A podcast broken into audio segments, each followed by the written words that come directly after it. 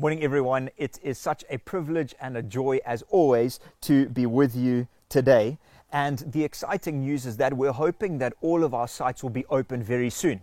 There's some that'll start meeting together, uh, possibly even this weekend. And then as we just get to grips with the government regulations, we'll start to open up the other ones. And we just can't wait to be together in a slightly bigger context. We've been meeting in homes, but we, we can't wait for more as well. So stay tuned. We'll send out information as that happens. And another quick plug uh, you would have seen, uh, if you're on our WhatsApp list or on the email list, you would have seen an invite from Right Now Media. And uh, if you haven't and you're on the list, please do check your spam or your junk folder. But uh, we signed up as a church to Right Now Media, and it is full, jam packed with incredible, uh, godly digital content for all walks of life for uh, from Bible studies to um, for teens to kids things to watch. And our real heart is is we want to see you engaging with God and filling your minds with great material in the rest of the week outside of church hours. And so it comes with an app, uh, free download. It's our gift to you as a church. So, uh, so please, if you haven't received it,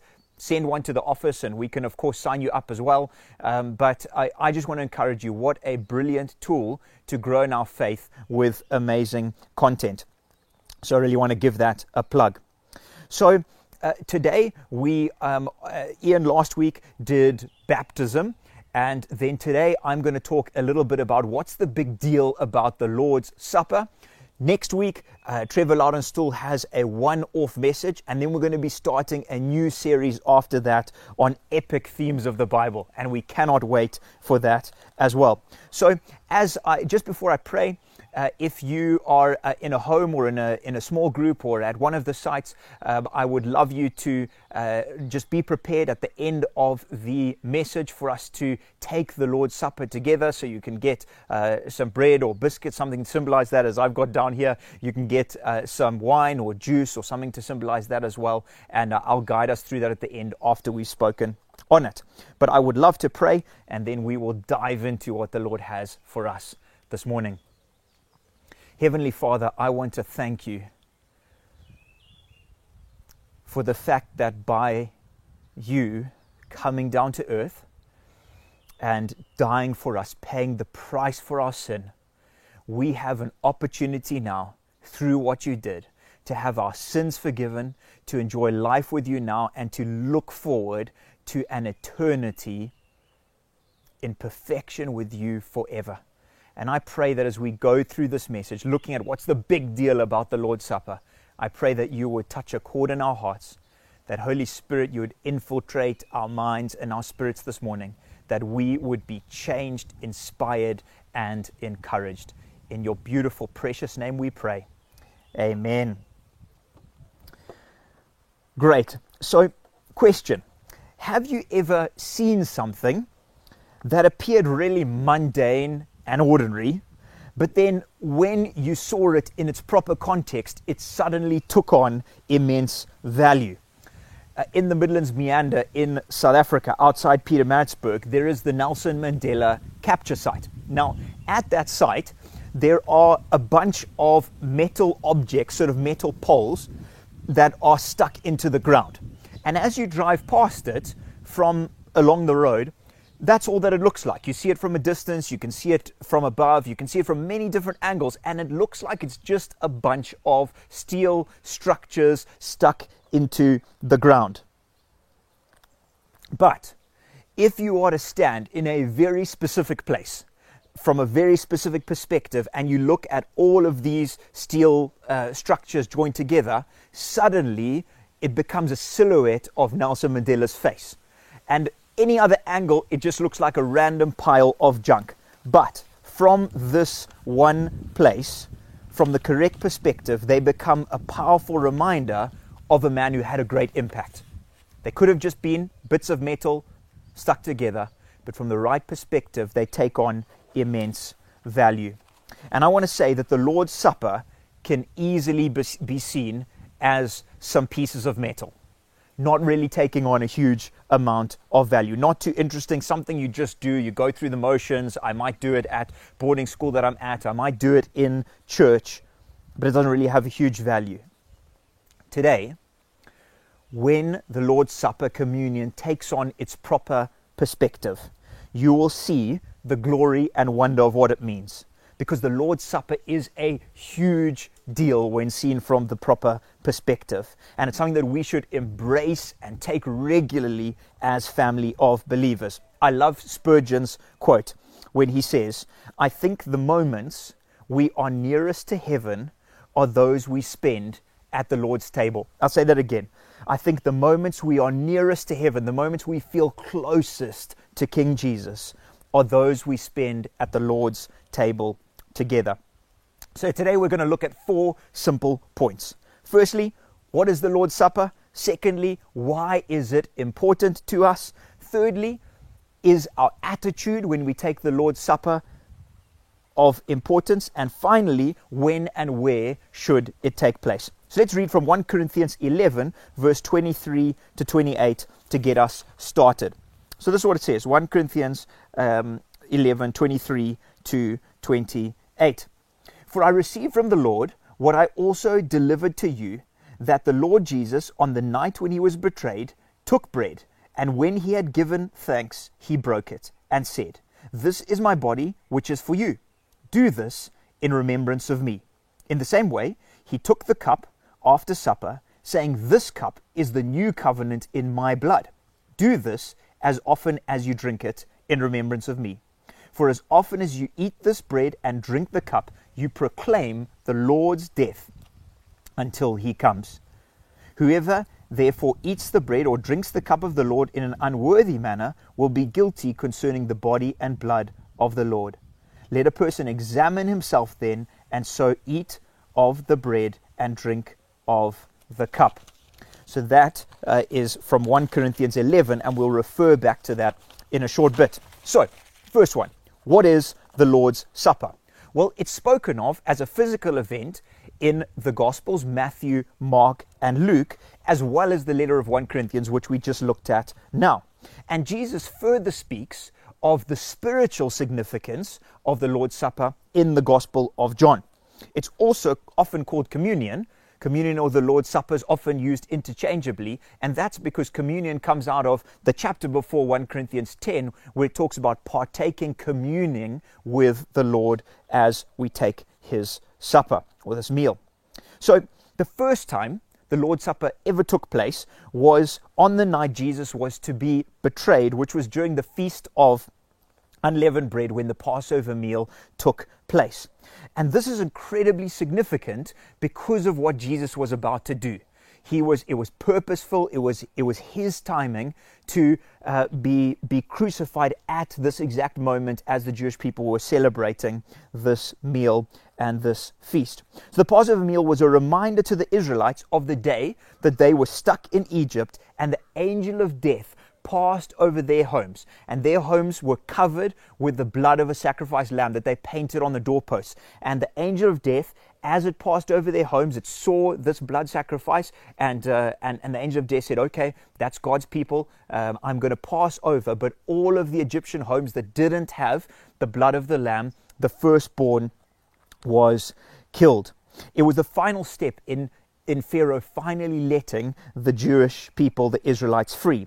And so the Passover was instituted by the Lord for the Israelites so that they would always remember and always proclaim, always share what God had done for future generations. So that's, that's the history of the Passover meal. And Exodus 12, verse 14, shares this a bit. Uh, this was the instruction to the Israelite people. It says, This day shall be for you a memorial day. So you must remember what I did in Egypt, and you shall keep it as a feast to the Lord throughout your generations, as a statute forever. You shall keep it as a feast.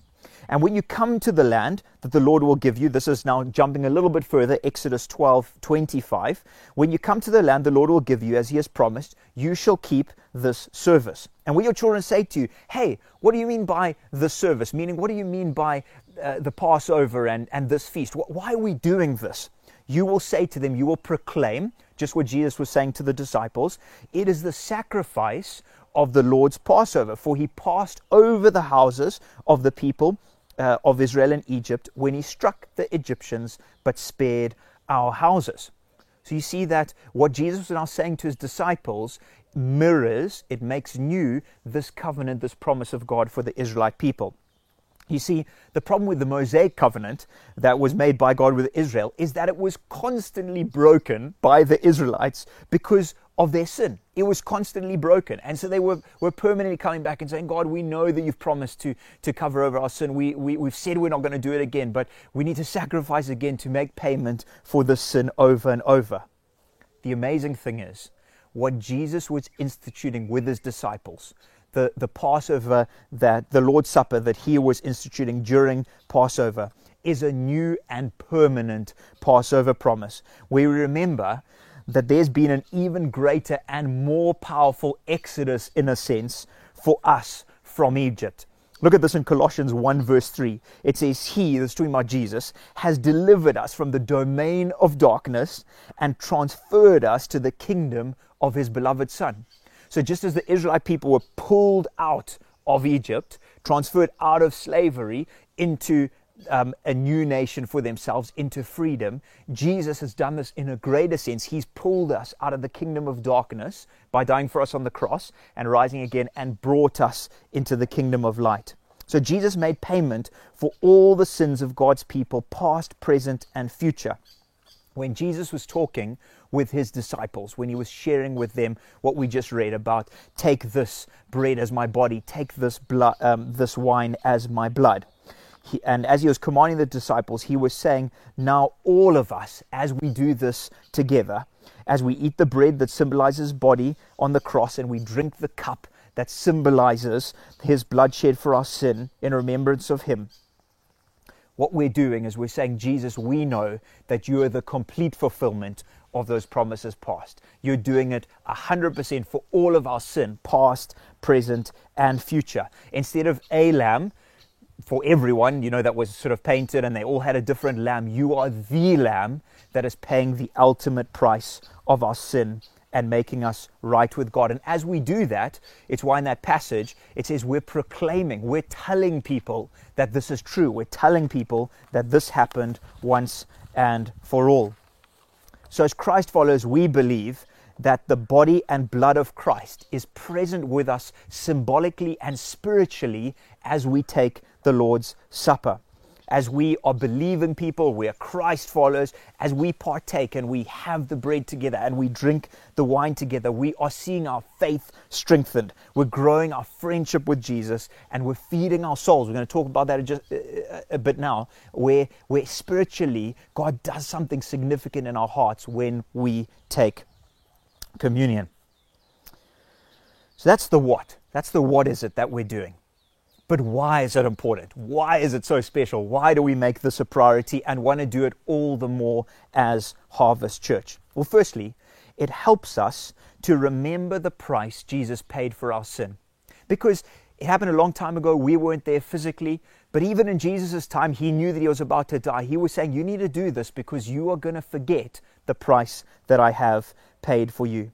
You see, Jesus gave his life as a deliberate and a purposeful sacrifice for our sin. His body was broken horrifically. I won't go into all the details. You can watch it on movies, but what he went through was absolutely horrific, his body, and his blood was shed and absolutely poured out for us. And so we celebrate, we remember that by his grace, he has purchased life for us and saved us from an eternity in hell. That is what he did on the cross. That is the core of what he did on the cross is that he purchased eternal life for us and saved us from an eternity in hell absolutely separated from God. So, when, why is it important? Um, why do we remember what Jesus did? It's because we celebrate that in our midst is the risen Lord Jesus. Just as the disciples had Jesus in person with them then, we, in a sense, have him in person with us because he lives within us and he is in our midst through the power of the Holy Spirit. Taking the Lord's Supper points us to a day when we will eat and drink with Jesus in heaven because the debt of our sin has been removed. The only way that we will meet Jesus one day and we will live with him in heaven is because of the cross. We need to remember that. And that is why, when it comes to communion, the primary focus, the primary thing that needs to be in the forefront of our minds when we take the bread and wine is that we remember the immense price paid for our mess, our depravity on the cross. Anything less, if there's any other focus in our hearts when we take communion, we are minimizing our sin. We're minimizing the weight of our sin. We're sort of going, ah, it doesn't really matter that much, Jesus. I'm taking communion for other reasons and other benefits, but, but what you did for my sin, ah, it's not that important. No, it is the most important reason we take communion. It is why Jesus had to come and die for there to be any hope for us. So that's the most important. Why is it important? It reminds us of the price paid for our sin. Secondly, it reminds us of our standing before God. You see, the Lord's Supper is a permanent covenant promise. It confirms for us that the Lord, through Jesus, um, now has perfect relationship with us. That He said, because of Jesus, you can have relationship with me. You can have friendship with me. What Adam and Eve lost in the Garden of Eden, when they decided to go their own way, when they lost that close friendship with God, through what Jesus did on the cross, we have the opportunity to enter God's presence again. For, in a sense, to sit around his table for a meal. Imagine Jesus just going, like, uh, or, uh, because I've died for you on the cross, you guys are welcome. Come join me for a meal. Come hang out with me. Come spend time with me. I don't see sin in you anymore. The price has been paid. We can be close together. We can hang out. We can have a meal just like Jesus had with his disciples on that night. So we experience His presence in a profound way when we acknowledge and embrace this invitation to be part of His table, this invitation to sit down with Him. What a privilege to be called children of God, to be able to say, Daddy, to be able to run and give God a hug in a sense, for Him to be our Father and for Jesus to be our closest friend. It's one of the privileges we have because of being part of the family of God, and we, we think on this. This is why taking communion is so important. What else? Two more. We experience community through Jesus. You see, when we unite around Jesus as a group of people from different backgrounds, different interests, different uh, niggles, different quirks, differences, when we come together, in communion and we unite around Jesus, something special happens. It builds community here on earth. It's a family activity that only Christ followers can partake in. And as we together remember and we proclaim and we partake, there's a closeness that comes. I love taking communion in a, in a group in a church family because just something happens. There's a weightiness in the room. There's something powerful, something special when we take communion. And I trust that will happen as you take communion after this message. As we take on, uh, look at communion, we take on the humility and the sacrifice of Jesus. We, we, we can't help but it. As we focus on him, we can't help but take this on. We take on his character, and then we see our brothers and sisters in Christ in the same light it joins us and unifies us together. And so we really need to examine ourselves before we take the Lord's Supper each time to see if we're truly imitating Jesus, to see if we're truly laying down our lives for our brothers and sisters in Christ. And this is why Paul was so frustrated with the Corinthian church. You can read before and after. It, the reason why he was so frustrated is because the Corinthian church was sort of using the Lord's Supper as a means to sh- sort of show that I'm a little bit better than you. And some were having better food at the Lord's Supper. Uh, maybe instead of you know wine and just bread, they were adding other things. And then there was poor people who didn't have that. They were using this as a means to sort of go, I'm more important. Absolutely destroying the whole point of us being family together. Finally, why is it important? It's because the blessings of Christ flow as a result of the cross. There are immense blessings that flow as we partake in the Lord's Supper. You see, it gives us a spiritual nourishment. It builds us up from the inside out. And as we take communion, God pours something specially into our hearts by faith. He pours it in. He pours in His grace. He pours in His encouragement into our lives and, it, and it's sort of God's design to build this excitement for the world that's to come, to build this excitement uh, in us for His second coming. It's amazing in 1 Corinthians 10, if you went back where the word communion comes from, it says, Paul says something interesting. The cup of blessing that we bless, is it not a participation in the blood of Christ? The bread that we break, is it not a participation in the body of Christ? Because there's one bread, we who are many are one body, for we all partake of the bread. And so, from this passage, Paul's trying to get across the point that there's something spiritually that happens together when we take communion. It's not just a physical event, it's a spiritual event. And because our bodies are spirit, because not our bodies are spirit, because we are spirit, we now partake in something spiritual. We take into our lives what happened on the cross. And so by faith, we enjoy the benefits of what Jesus purchased when his body was broken and his blood was shed. We receive the promises of God accomplished through Christ. Every benefit, every gift, true friendship, it is ours. It's a promise that we receive because of what Jesus did. So just think on a few peace with God, peace with the Lord, abounding joy, hope for eternity, freedom from fear, wisdom when we don't know what to do, healing from sickness, strength to overcome temptation, and more. These things that Jesus purchased on the cross, by faith we have access to, we can receive because of the work done on the cross. But there is something that we need to take note of, we need to remember. There is a unique difference between these blessings that flow from the cross and salvation. Salvation, Jesus saving us from our sin. There's a difference between the two. You see, salvation at the point of the cross, Jesus dying and rising again, and us receiving salvation from Him, giving our lives to Him, that is absolute, that is complete, that is instant, and that is final as we receive it from Christ.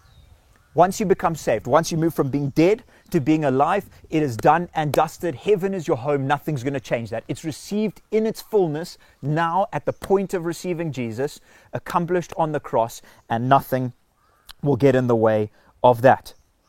But the blessings that we receive other than that from the cross, they are a foretaste, they're a seeing in part, they're a demonstration of God's kingdom that will be fully realized when Jesus comes back and there's a new heaven and the earth, but we get a taste of it now. We get a glimpse of it now.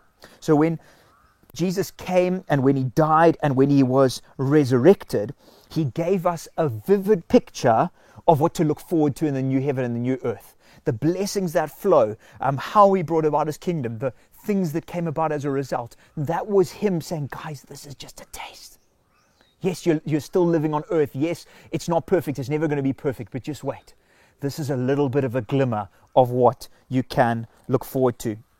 And it's so important we get this because it can easily be misunderstood. And if we misunderstand the timing of these blessings and the fullness of these blessings, it can lead to guilt, it can lead to fear, it can lead to anxiety, it can lead to confusion, and so many other complications in our minds and hearts if we don't understand this correctly. You see, we will experience, as I shared earlier, peace with God, joy, victory, healing as a result of Christ's work on the cross, but not in complete fullness in this lifetime. We will never receive it completely um, as a result of God's work on the cross in this lifetime. And we know that. How do we know that? Well, all of us keep battling with sin, right? All of us have sin in our hearts, and we will battle that because of that in our hearts for our whole lifetimes. The frailty of our bodies. We're getting older. We're losing hair. We get stiffer in the morning than we used to. The moment that we are born, in a sense, we are dying. Our bodies are frail. The death that we will experience, that we won't escape. We can't get younger. We are getting older. Why? Because we don't see Jesus' work done on the cross in its absolute fullness now, but we will in everything other than salvation. So we have glimmers and sparks of this new kingdom that we celebrate and we pray for. I love seeing God's kingdom come on earth. I love seeing people healed. I love seeing people set free from addiction. I love seeing people living at peace. I love seeing God's kingdom come on earth now, and we pray for it and we go after it. But we need to have an understanding that the fullness is what we wait for. The ultimate celebration to come, the ultimate final supper, the celebration supper is to come. And I call it the beautiful discomfort. I call it the beautiful discomfort, the now and not yet, that we live in the middle. So let's look, for example, physical healing as an example. We could look at all of them some peace, not all peace. We could look at um, some freedom, not all freedom. We can look at those sorts of things. But let's look at physical healing as an example. Now, Isaiah 53 and 1 Peter 2 explain that we receive the blessing of forgiveness and physical healing through the cross. The primary focus of the, both of those um, passages is forgiveness. That's the primary one. It's our sin that is being defeated by Jesus. But there is physical healing that we, we have access to that is brought about as a result of Jesus purchasing the redemption of our lives on the cross as well. But when it comes to healing and peace and all of these other things, the question is when do we receive 100% healing like we receive 100% salvation? Is it fully now or is it fully soon? Do we receive fully perfect 100% ultimate healing of our physical bodies now? Or is it when we have our new bodies for all eternity? When will our bodies no longer be enslaved by corruption, by decay? And the Apostle Paul really understood this. He got to grips with this. And in fact, in Romans 8, verse 23 to 24, he says, We ourselves have the first, having the first fruits of the Spirit, we're Christians. We are followers of Jesus. Even we ourselves groan in ourselves, waiting eagerly for our adoption as sons, the redemption of our bodies. We're waiting for the redemption of our bodies. It's not going to happen now on earth. We're waiting for it, for in hope we have been saved. He says at other places, um, when he's writing that our tent is temporary, that he says our bodies are fading. We're perishable, but soon we'll put on the, the imperishable. What's he getting across? We can experience some healing now. We can experience God doing a work in our bodies now, but never in fullness because all of us will die and will have new bodies. There will be a day when we have perfect, unfading bodies. No more disease, no more death, no more aging but not yet. When John the Baptist was in prison, about to be beheaded, Jesus sent a message. It said, Go and tell John that what you see and hear. The blind receive their sight, the lame walk, the lepers are cleansed, and the deaf hear, and the dead are raised up, and the poor have good news preached to them. And blessed is he who takes no offense at me. Why would people possibly be offended at Jesus for doing those sorts of things? Who would possibly be offended because of Jesus bringing about his kingdom? Well, it could have been John because John wasn't going to be saved. John was about to be beheaded, and Jesus wasn't going to intervene in that process. But guess what? There would be other disappointments because no one would receive permanent healing that Jesus healed. Everyone who Jesus healed was going to die, but also there were many that wouldn't be raised from the dead. Many in his time that weren't raised from the dead. Many wouldn't be healed in that time. Why? Because Jesus was bringing a taste of his kingdom. Some would be raised from the dead, but others will be raised from the dead when Jesus returns. It was the ushering in of the long awaited kingdom. The ushering in, not the completeness, a foretaste. The first coming of the Messiah was not the redemption of this age that we live in. Jesus showed he had the power to heal and raise the dead, and that one day all would be healed and all would live in eternity. He was giving us a taste. He was saying, guys, this is a taster of what you can experience for all eternity. But the benefits purchased in the cross can be enjoyed now, just not as fully as salvation. So God does heal the sick and answer our prayers, and we pray with faith in that regard. I love to see his kingdom break out on earth. I love to see people physically healed. I know that they will ultimately still die, but I love to see them physically healed now. Why? Because it demonstrates to a dying and broken world that Jesus is who he said he is. Some are healed partially, some are healed slowly, some are healed instantly, but it's not always the case. And Jesus has not promised that it will always be the case. He hasn't promised that some are not healed and it's not because they didn't muster up enough faith. There's many examples in scripture of jesus healing people purely because he had compassion. They didn't have any faith at all but he, he healed because he had compassion I love in Mark 2, verse 8 to 12, Jesus actually shows the purpose of his physical healing in many respects. Because what he says is, he said to the people there who are asking and stuff, and he was talking to them about what's easier to say to a lame person, get up and walk, or to say your sins are forgiven.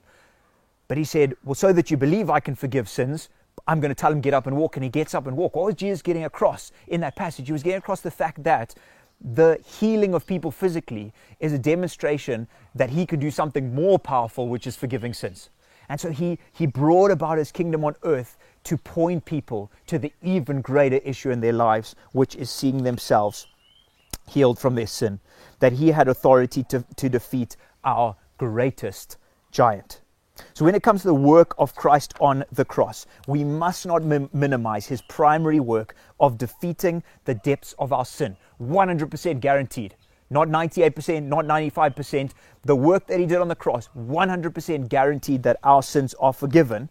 And we must not minimize that primary work in favor of earthly betterment that we will receive in some measure. And we mustn't try to force into this age that which is actually only going to be seen fully in the next. We can't force into this age 100% healing, 100% peace, 100% victory.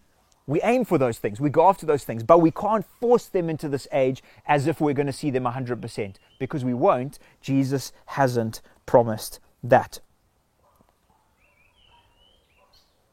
And I believe we see this in the general flow of Scripture, what Jesus spoke, how he lived, what's written in the Bible as well. So we need to ensure that we take the Lord's Supper, that and as we do that our ultimate focus is on Christ's death and resurrection. When you come together in your family, when you come together as a church, that's the ultimate focus. That is why you take the Lord's Supper and communion. And there are, of course, a multitude of other blessings that we pray for as a result that flow from the cross for us to enjoy, that we trust for. And what a great opportunity as we take communion to pray for healing, to pray for freedom from uh, addiction, to pray for peace. We pray for all those things because those flow from the cross. But at the forefront of our minds is to be the promise of salvation through faith because that is why Jesus had to come and die. So, last two things very quickly, and then I'll close off. Is our attitude important?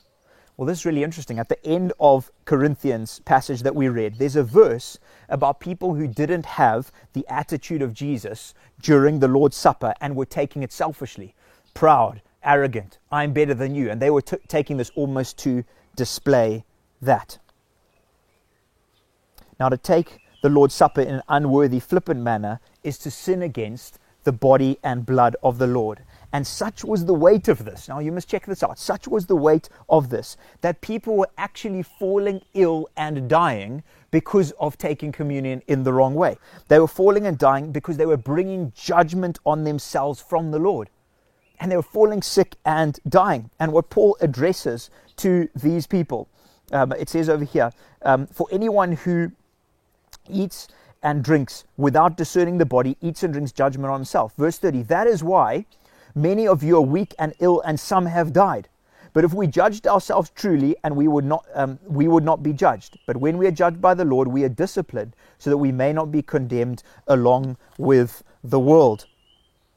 So these people were falling ill and dying by bringing this judgment on themselves, and this was to show, and it should show us, the true value of Jesus' body and his blood, the true value of taking the Lord's Supper, and how much Jesus cares about this special moment. So, bottom line, the Lord's Supper is hugely important. And I think God was so trying to get those churchgoers' attention. He was trying to say, Wake up. They had to be disciplined in some senses, but it was to say, Guys, wake up. This is incredibly powerful. This is important. This is about your sin being paid for. Don't be proud. Don't be arrogant. You aren't better than any others. Fix your eyes on me. So we take the Lord's Supper with sincerity. We want to focus our minds on Jesus as if he was right here with us, as he was with the disciples on that night. When we take communion, we want to imagine with our minds, we want to say, Lord Jesus, you are here with us because he is. We want to take communion with a pure heart. It isn't something playful. It isn't something we just say, oh, we're having a braai with our mates uh, guys, we've got some burgers and cokes. Let's just take communion here. Just grab a bite of burger. Let's just chug some coke. Oh, brilliant! We took communion together because you know the burger symbolizes the bread, and you know our coke symbolizes uh, symbolizes the wine.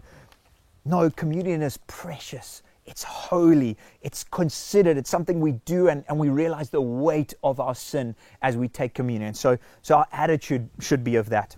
Finally, when and where should we take the Lord's Supper? Well, in 1 Corinthians 11, verse 22 to 34, in that passage that we've looked at and beyond, it mentions coming together five times. This demonstrates that the expe- expectation both of Jesus and the early church is that the Lord's Supper was something that we took together as the body of Christ.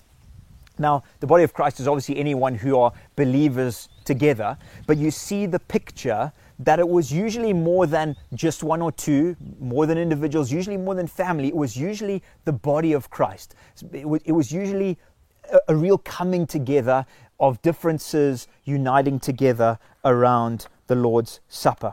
So, is it bad to do it as a family and individually? No, not at all. And in fact, in, in, this digital time, we've that's that's what we've that's what we've been doing, and we want to remember what Jesus has done regularly. But as we get meeting together more and as there's life groups happening and those sorts of things, there's something powerful, something immensely special when we do it together. So we want to take the Lord's Supper with others and often. But if life circumstances dictate something different, maybe you're in an old age home by yourself, maybe for some reason you don't have people around, well, of course you can take communion, you can embrace Jesus and what he's done for you. But if you can, doing it together is even more special. It's a wonderful gift for the family of God. And so, finally, the Lord's Supper should only be taken as believers in Christ. Paul's clear about that. Why? Well, someone who doesn't know Jesus can't remember what Jesus has done for them and can't proclaim that he's died and raised again and is returning because they don't know yet. Their lives haven't been changed. And so communion is most definitely for people who would call themselves Christ followers. And so, today, as I close, I want to pray for twofold. Number one, maybe you're going, Well, I know I'm not a believer. I know Jesus hasn't saved me from my sin. And so I want to pray for you right now. You can give your life to Christ. And then guess what? You're part of the family and you can get stuck into communion because you can remember that right now, this moment, He's paid for your sin and He's coming back again. So I'm going to pray and then we're going to take communion together in our groups as well. Lord Jesus, thank you for what you did for us on the cross. And right now, if you're watching this, if you're listening, if you're at a site or, or you're alone, and you know that you've never asked Jesus into your heart, you've never asked Him to transform your life, you've never asked Him to forgive you of your sin that made Him come to earth and pay a great sacrifice for us. If you've never done that, you can do that right now. You can say, Lord Jesus, I believe that you are God. I believe that you came to earth and you paid the ultimate price for my sin on the cross. Right now, I say, Lord Jesus, please forgive me of my sin. Please come into my life. Please make me a new creation. Please make me a Christian, a Christ follower. Thank you, Lord Jesus, that I am now part of your family, that I can have a relationship with you now, and that I can experience a relationship with you for all eternity. Thank you, Lord Jesus. Amen. If you prayed that right now this morning, you have become part of the family of God. Get in touch with us, chat to us, get hold of us through the website or through WhatsApp because we want to help you on your journey. And guess what? If you've just done that now, well, you can join us for communion. So I have this done beautifully by Don Percival. Thank you. Guys, check this out. Beautiful, eh? Thanks so much, Don, for that. So uh, we want to take communion together. And uh, if you haven't got yourself prepped, you can obviously pause and you can do this together. But what, what, what we want to do together right now, and I'm trusting that people are doing this in groups, we're going to be able to do it all the more, is we want to afresh look to Christ in this very moment. And so as I close, I'll just um, read afresh from it, which this beautiful wind has, has taken me across, but never fear, I will get there quickly. Right, 1 Corinthians 11. And this is what we're going to do together. Right, this is what it says. For I received from the Lord what I also delivered to you that the Lord Jesus, on the night when he was betrayed, he took bread. And when he, uh, so when he had given thanks, he broke it and he said, This is my body, which is for you.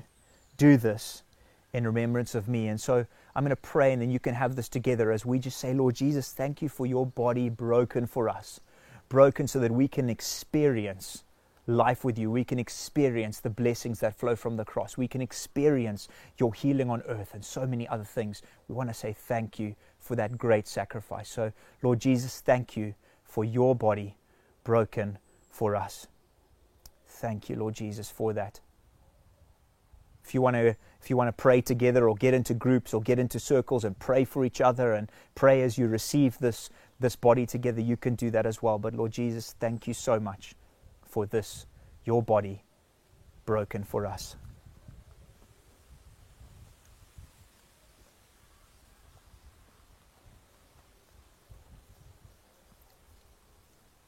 We want to remember you, Jesus. Thank you, Lord Jesus, for what you've done. We want to remember that. The same way, he also took the cup after supper. And he said, This cup is the new covenant in my blood. There was the old covenant that continued to need to, was broken and had to be redone. This is the new covenant in my blood. Sin paid for once and for all. Do this, and as often as you drink it, which we're going to do it, do it in remembrance of me. For as often as you eat the bread and drink the cup, you proclaim the Lord's death until he comes. So, Lord Jesus, as we take this as a symbol of your blood, Father, thank you that your blood was shed so that we can be right with you. You were the ultimate sacrifice. We get to live with you now and look forward to the day when you return, to when we drink with you and eat with you for all eternity in perfection. So we want to thank you for your blood shed for our sin once and for all. Thank you, Lord Jesus.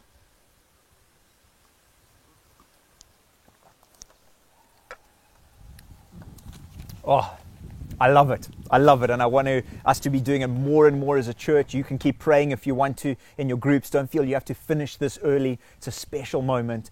Uh, but I've just absolutely loved us diving into and exploring more and more the weight and depth and beauty and blessing that flows from the Lord's Supper and about it being a big, big deal. And so I want to say, well done for, for connecting in. So good to be together as a family. We'll continue to update you on sites that are opening, when and where, and we can invite our friends to it. And we, we want to see Harari and we want to see friends and family part of the beautiful family of God. We want to see them just as what Jesus did at the Lord's Supper and was about to do on the cross. We want to see that happen in many other people's lives. So thanks so much for being with us. I know it was a bit longer than usual, but but but so so special to go through, and uh, we can't wait to see you next week. So have an absolutely brilliant rest of your day. Bye for now.